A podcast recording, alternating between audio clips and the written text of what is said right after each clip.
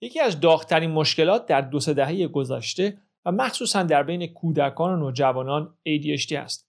مشکلی که می‌تونه فرد رو بیشتر از حالت عادی به سمت مواد مخدر سوق بده و در نهایت فوق‌العاده خطرناک باشه. این مشکل چی هست؟ چه علائمی داره؟ از کجا شروع میشه؟ آیا زندگی مدرن امروزه باعث شده که این مشکل در بزرگسالان هم تشدید پیدا کنه؟ درود به همگی. فرشید جلیان هستم، نه پزشکم و نه سعی می‌کنم باشم. من یک مشاور و مربی منابع انسانی کنجکاو در زمینه تغذیه، ورزش و پیشرفت هستم. در کانال یوتیوب تجربیاتم و اطلاعات جدید از مقالات و پادکست های مختلف رو با شما به اشتراک می‌ذارم و امروز می‌خوام راجع به این موضوع صحبت کنم ADHD یا Attention Deficit Hyperactivity Disorder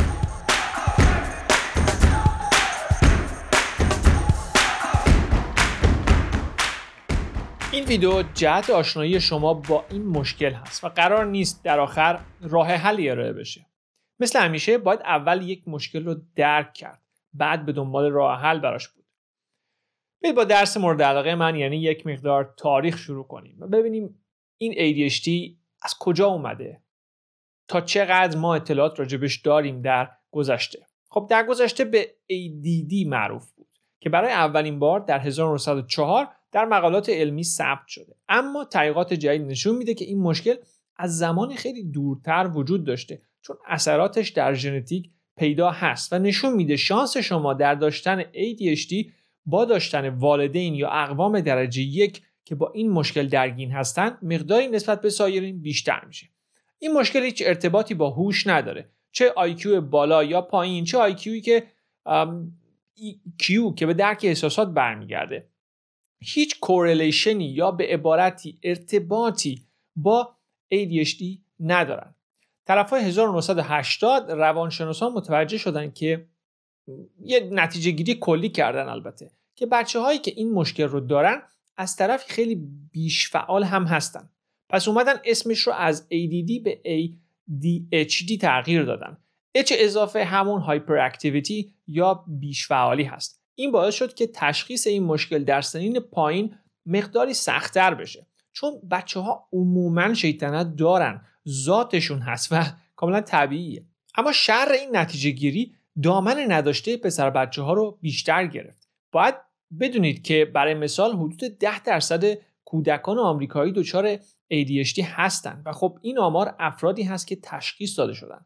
تشخیص درست این موضوع خودش یه موزل هست. پس این یک بیماری مدرن نیست اما به شدت در 50 سال اخیر شدت پیدا کرده. از طرفی نرخ این بیماری در بزرگسالان هم رو به افزایش هست. متاسفانه هنوز مشخص نشده که مشکل ADHD از قبل یعنی در کودکی در این افراد وجود داشته و در بزرگسالی بیشتر شده یا نه اصلا چیزی نبوده و بعدها به وجود اومده. سوال بزرگی که خیلی از دانشمندان در جستجوی جوابی برای اون هستند این سوال هم خیلی مهمه که آیا این مشکل ADHD که قبلا فقط ژنتیکی بود با زندگی مدرن امروز داره در بزرگسالان هم به وجود میاد یا نه؟ حتی اگر ما ژن این بیماری رو نداشته باشیم آیا احتمال دچار شدن بهش داره روز به روز بیشتر میشه؟ قطعا جواب تمام این سوالات رو ندارم اما بیاین با هم یه سری از نشونه های واضح ADHD رو بررسی کنیم. مورد اول رسما مهمترین مورد عدم تمرکز. حتما می‌دونید که اگر نمی‌دونید باید بدونید که مشکل اصلی و اول افرادی که دچار ADHD هستن عدم تمرکز هست. به طب این افراد خیلی زود و راحت حواسشون پرت میشه چون تمرکز ندارن. خیلی راحت هر چیزی در اطرافشون می‌تونه اونها رو آزار بده. این مورد حتی از لحاظ احساسات هم صادقه. یعنی خیلی زودتر از این مود به اون مود برن. همونطور که تمرکزشون می‌تونه خیلی سریع از یک موضوع برداشته شه و به یه موضوع دیگه بره به علت یک مورد خارجی مودشون هم می‌تونه به علت یک مورد خارجی خیلی سریع تغییر کنه. اما یه نکته ای که خیلی جالب هست این افراد با اینکه می‌تونن نمی‌تونن یعنی بیشتر مواقع تمرکز کنن وقتی یه کاری مهمی بهشون بدی که خیلی خیلی دوست دارن براشون خیلی جالب هست شدیدا تمرکزشون بالاتر از حد نرمال عموم میره. برای مثال یه عزیز کوچولویی رو می‌شناسم. اول از همه یاد اون افتادم. این پسر وقتی کوچیک بود از دیوار راست بالا می‌رفت. برای لحظه ای نمی‌تونستی نگرش داری. یه اصلا طاقتش نمی‌گرفت. فوق العاده hyperactive اما همین که بازی ویدئویی بقیه رو می‌دید انگار که هیپنوتیزم می‌شد. برای مدت طولانی دهنباز ظلم می‌زد به صفحه. این یعنی این افراد توانایی تمرکز دارن اما نه روی همه موارد در زندگی. باید حتما خیلی خیلی از اون فعالیت خوششون بیاد. پس مشکل از عدم تمرکز نمیاد. از این میاد که شخص نمی‌تونه خودش رو مجبور کنه جهت تمرکز روی موردی که دوست نداره. اما واجب هست که انجام بشه. این دوست داشتن و نداشتن یک فعالیت هست که در آخر میزان تمرکز فرد رو تعیین می‌کنه. کم و بیش برای عموم افراد هم ست می‌کنه دیگه. متاسفانه یا خوشبختانه عموم زندگی ما انسان ها هم شامل اموری میشه که ما دوست نداریم انجام بدیم. اما باید تمرکز کنیم و بالاخره انجام بدیم دیگه. شخص عادی می‌تونه این کار رو بکنه اما فردی که ADHD داره مدام میپیچونه و در آخر براش خیلی سختتر میشه. و اما یه پیام بازرگانی بریم. اگر از محتوای این کانال خوشتون اومده حتما subscribe کنید. اون زنگوله یا notification رو هم روشن کنید که از ویدیوهای بعدی اطلاع پیدا کنید. لطفا لینکش رو در گروه های مختلف به اشتراک بذارید. این کارتون به من کمک می‌کنه تا وقت بیشتری برای این کار تولید محتوای رایگان بذارم. پیشا پیش ممنونم. می‌تونید از روی playlist ها ویدیوهای قبلی رو هم ببینید و مرور کنید. مورد بعد برمیگرده به نظم و سیستم مرتب کردن. این افراد همگی از سیستمی استفاده می‌کنن به اسم پایل سیستم. این یعنی همه چیزهایی که یک دسته هستن رو بریزید روی همدیگه تا بعدا اصولی مرتب کنید. توی اسباب کشی خیلی به کار میاد. خرتوپرتار بر اساس جایی که قرار بره روی همدیگه میریزید تا بعدا مرتب بکنید. اما مشکل افرادی که ADHD دارن این هست که مدام از این سیستم استفاده می‌کنن نه فقط مواقع خاصی. همه چی رو روی همدیگه میریزن و فکر می‌کنن که می‌دونن چی رو کجا گذاشتن.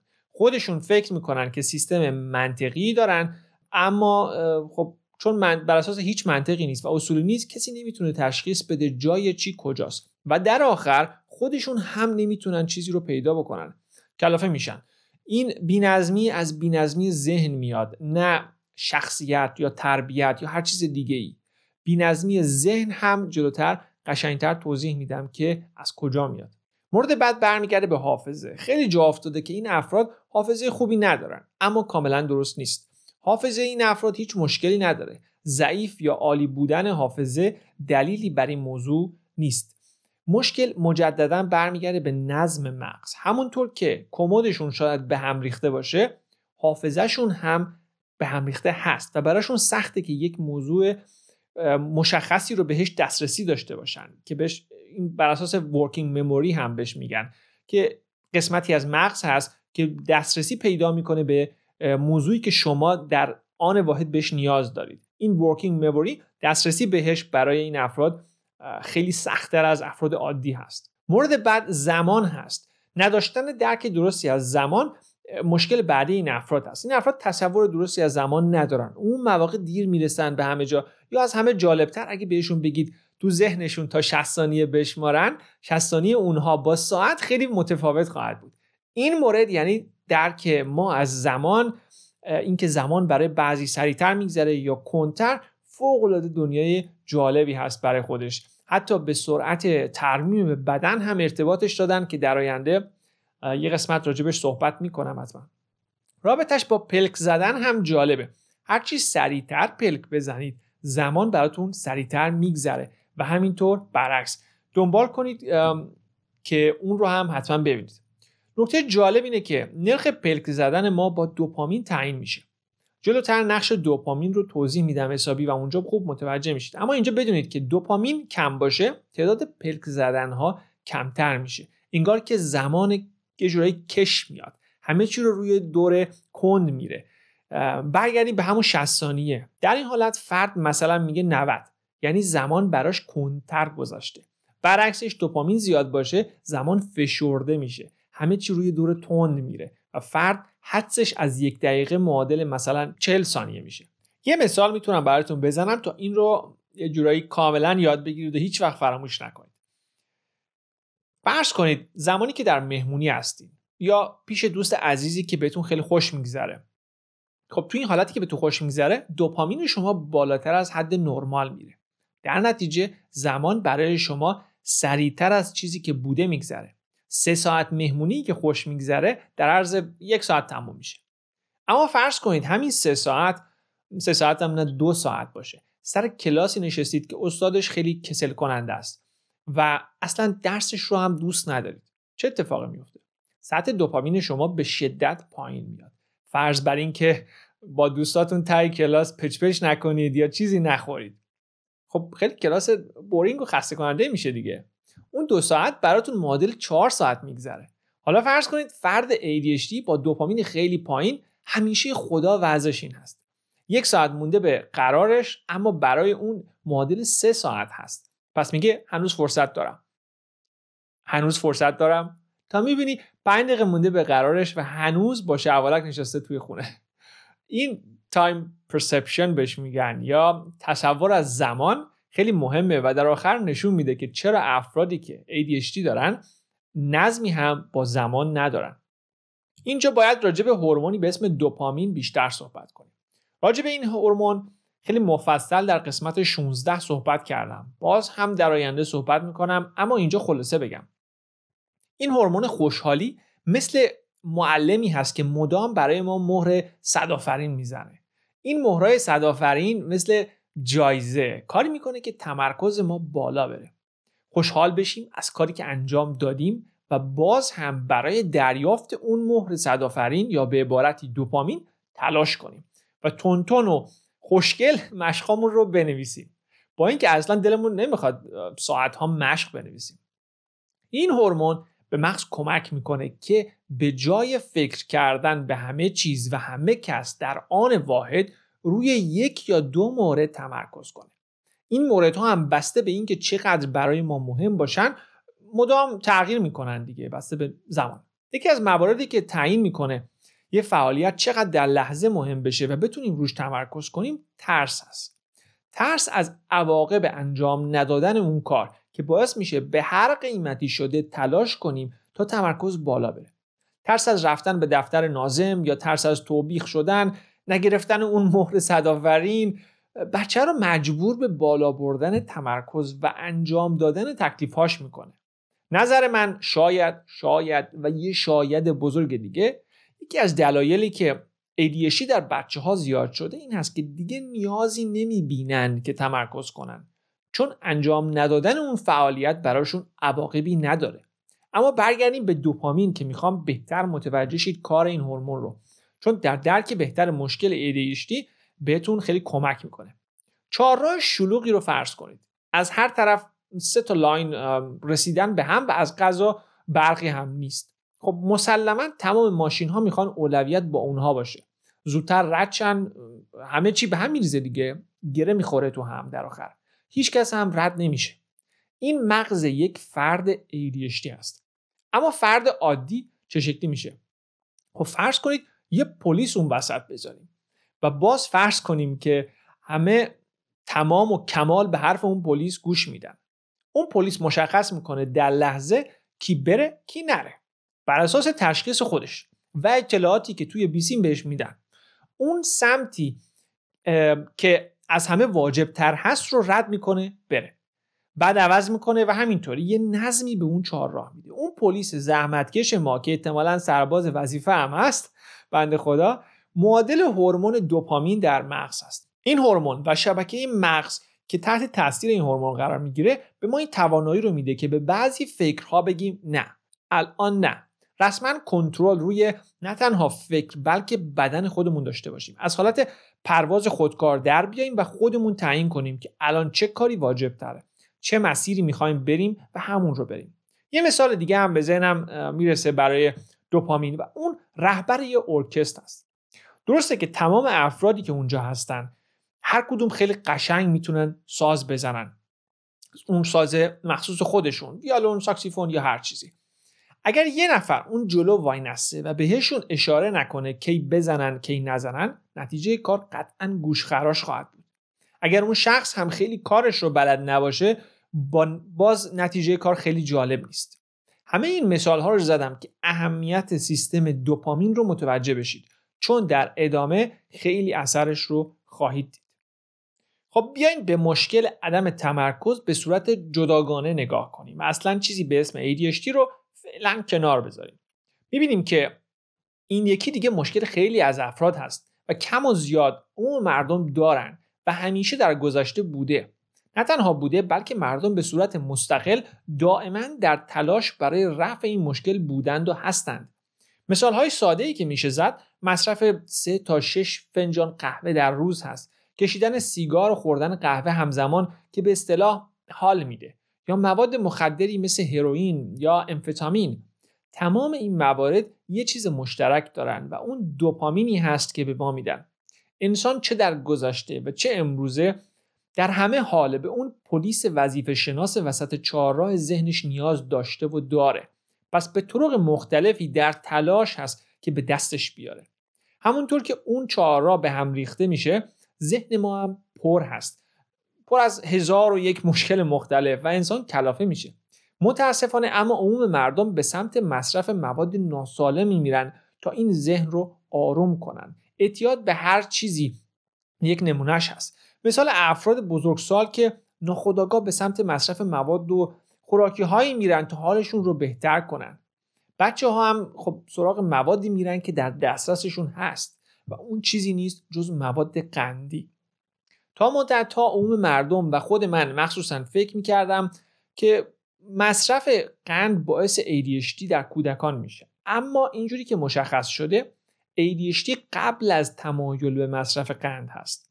همونطوری که یک فرد بالغ سراغ سیگار میره تا ذهنش رو آروم کنه کودک هم سراغ قند میره تا ذهنش رو آروم کنه. این یه مورد خیلی خیلی جالب هست که میشه باهاش تا حدودی تشخیص داد که یه بچه ADHD داره یا نه. شکر، قند، شکلات، قهوه یا تمام مواردی که دوپامین رو در مغز ترشح می‌کنن اگر به کودک نرمالی دادید و فعالتر شد hyperactive تر شد یعنی اون بچه مشکل ADHD نداره. چون سیستم دریافت کننده دوپامین در prefrontal cortex کاملا عادی عمل می‌کنه. سرحال میشن و دوست دارن بیشتر تکون بخورن. اما در افرادی که دچار ADHD هستن بعد از مصرف این مواد آرومتر میشن. دیگه زیاد ورجه وورجه نمی‌کنن. کاملا مخالف هم دیگه. البته قهوه دو ستای اول شاید فرد رو برای مثال آروم بکنه و تمرکز رو بالا ببره. اما هفتمی یا نهمین فنجون در روز دوباره اثر منفی می‌ذاره و شخص رو بیشتر از قبل داغون می‌کنه و این به این معنی هست که فرد استرس حرکات بدن و ذهنش دیگه اصلا نمی‌تونه کنترل بکنه. در این حالت دیگه سیستم دوپامین بیش از حد تحریک شده و دیگه درست عمل نمی‌کنه. همین داستان برای بچه ها هم هست. اون بچه ADHD اگر که بار اول دوم با شکلات و آب نبات آروم بشه یعنی داره اون معادل قهوه براش اثر می‌کنه وقتی که بیشتر از یه حدی بشه دیگه اثر خودش رو از دست میده و دوباره نه تنها اثر نداره بلکه اثر منفی داره. مثل کسی که چندین قهوه در روز می‌خوره و مدام دستش میلرزه. کسایی که 9 تا 10 تا فنجون قهوه در روز می‌خورن دیگه نمی‌تونن حتی دستشون هم کنترل بکنن. وقتی به داروهایی که برای ADHD تجویز میشه نگاه بکنین می‌بینین که داروهایی مثل ریتالین مدفن و ادرا اینا همگی یه وجه مشترک دارن و اون بالا بردن هورمون دوپامین هست. از همه معروفتر ادرا هست که اسمای تجاری مختلفی داره و در اصل نمونه تجاری ماده مخدری به اسم آمفتامین هست. این ماده خیلی خطرناکه در حال حاضر در آمریکا جز خطرناکترین ماده های مخدر هست که بعد از زنکس اگه اشتباه نکنم کشنده ترین ماده مخدر هست. اما تفاوتی که این ماده مخدر کشنده با داروهای پزشکی داره داروهای تجاری هست. تنها تفاوت یه جوری برمیگرده به اون دوز. این داروها می‌تونن جوابگو باشن. اگر یک اگر خیلی بزرگ پزشک با دقت زیادی دوز فرد رو مشخص بکنه و مدام پیگیر این دوز باشه تا فرد به بالانس خوبی برسه. این مسئله خیلی مهمه و کمتر پیش میاد بهش توجه شه بیشتر مواقع دعوا سر این هست که دارو مصرف بشه یا نشه. ولی خیلی خیلی کم پیش میاد که توجه به این مورد بشه که این وسط اگر اصولی و مناسب اون شخص دقیقا مناسب اون شخص با پیگیری مناسب با دوز مناسب مصرف بشه آیا جواب میده؟ آیا می‌تونه مفید باشه یا نه؟ با اینکه اشارهایی هم به راه حل شد اما هدف از این ویدیو پیدا کردن یا پیشنهاد دادن راه حل نبود. اون یه ویدیو دیگه خواهد بود اما امیدوارم تا اینجا بیشتر با این مشکل شایع آشنا شده باشین. در یه قسمت دیگه راجع به نظرات مخالف هم صحبت می‌کنم. نقش استرس و تغذیه رو بیشتر خواهیم دید. تشخیص ADHD خیلی سخت است. دو تا از موارد بالا رو داشتین سر این برداشت رو نکنید که دچار این مشکل هستید. ممنون که تا اینجا با من همراه بودین. اگر فکر می‌کنید این ویدیو می‌تونه برای شخص خاصی مفید باشه یا جالب حتما برای اون عزیز لینکش رو بفرستید. امیدوارم با تنی سالم از دکتر و راهروهای بیمارستان دور بمونید. موفق باشید.